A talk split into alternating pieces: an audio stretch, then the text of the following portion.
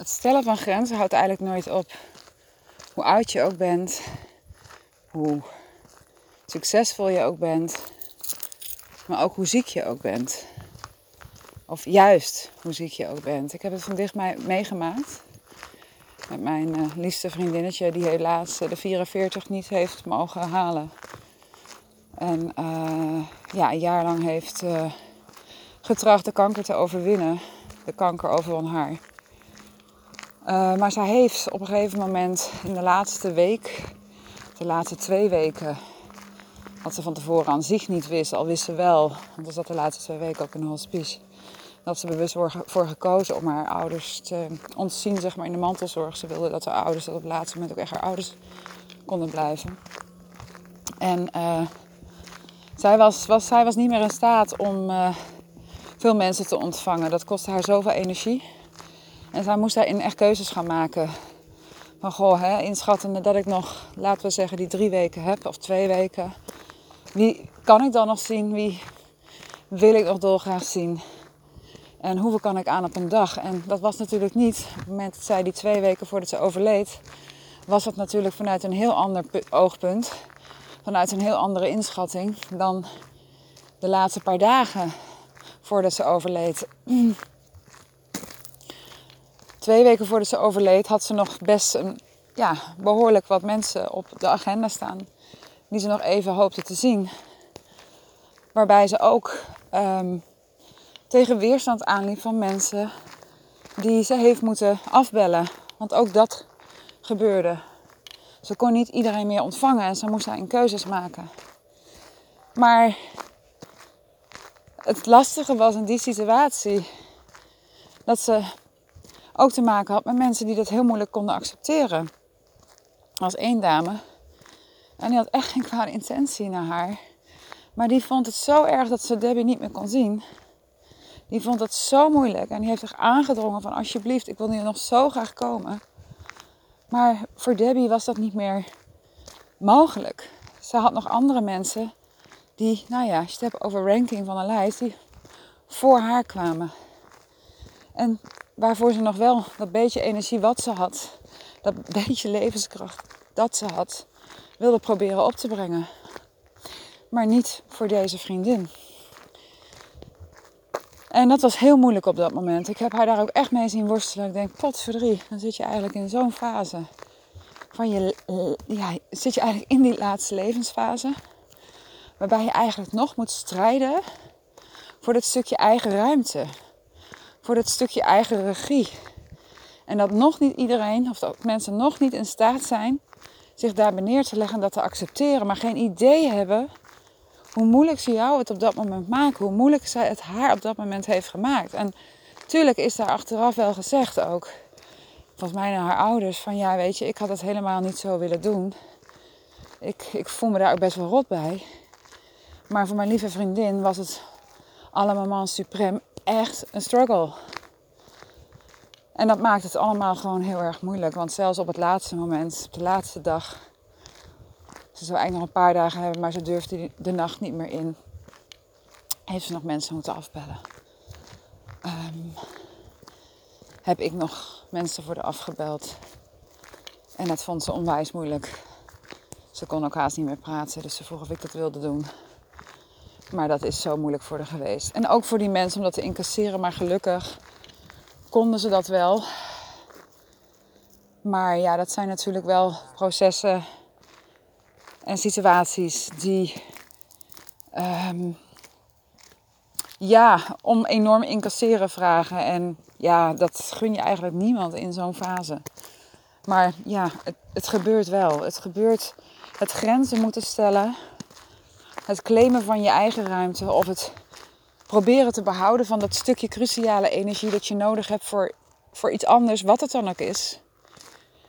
Uh, dat valt niet al bij iedereen een goede aarde. Want ergens raken we iets bij die ander. De ander kan het ervaren als een soort afwijzing. Maar dat zegt niks over ons. Dat zegt alles over die ander. Het is niet ons proces, het is het proces van die ander. En hoe hard het ook klinkt, ik heb me te veel verantwoordelijk gevoeld voor het proces van die ander. Jarenlang en misschien wel decennia lang, vooral in liefdesrelaties. Maar het is niet mijn stuk. Het is niet mijn stuk als die ander zich daardoor aangeslagen voelt. Waardoor die persoon soms ook in een weerstand komt naar jou. Omdat hij niet kan accepteren dat je hem afwijst. Omdat, omdat hij niet kan accepteren dat jij zegt van nu even niet. Of misschien nu niet meer, nooit meer. En dat zijn hele moeilijke dingen. Maar daar mag jij wel voor staan. Jij mag die grens trekken.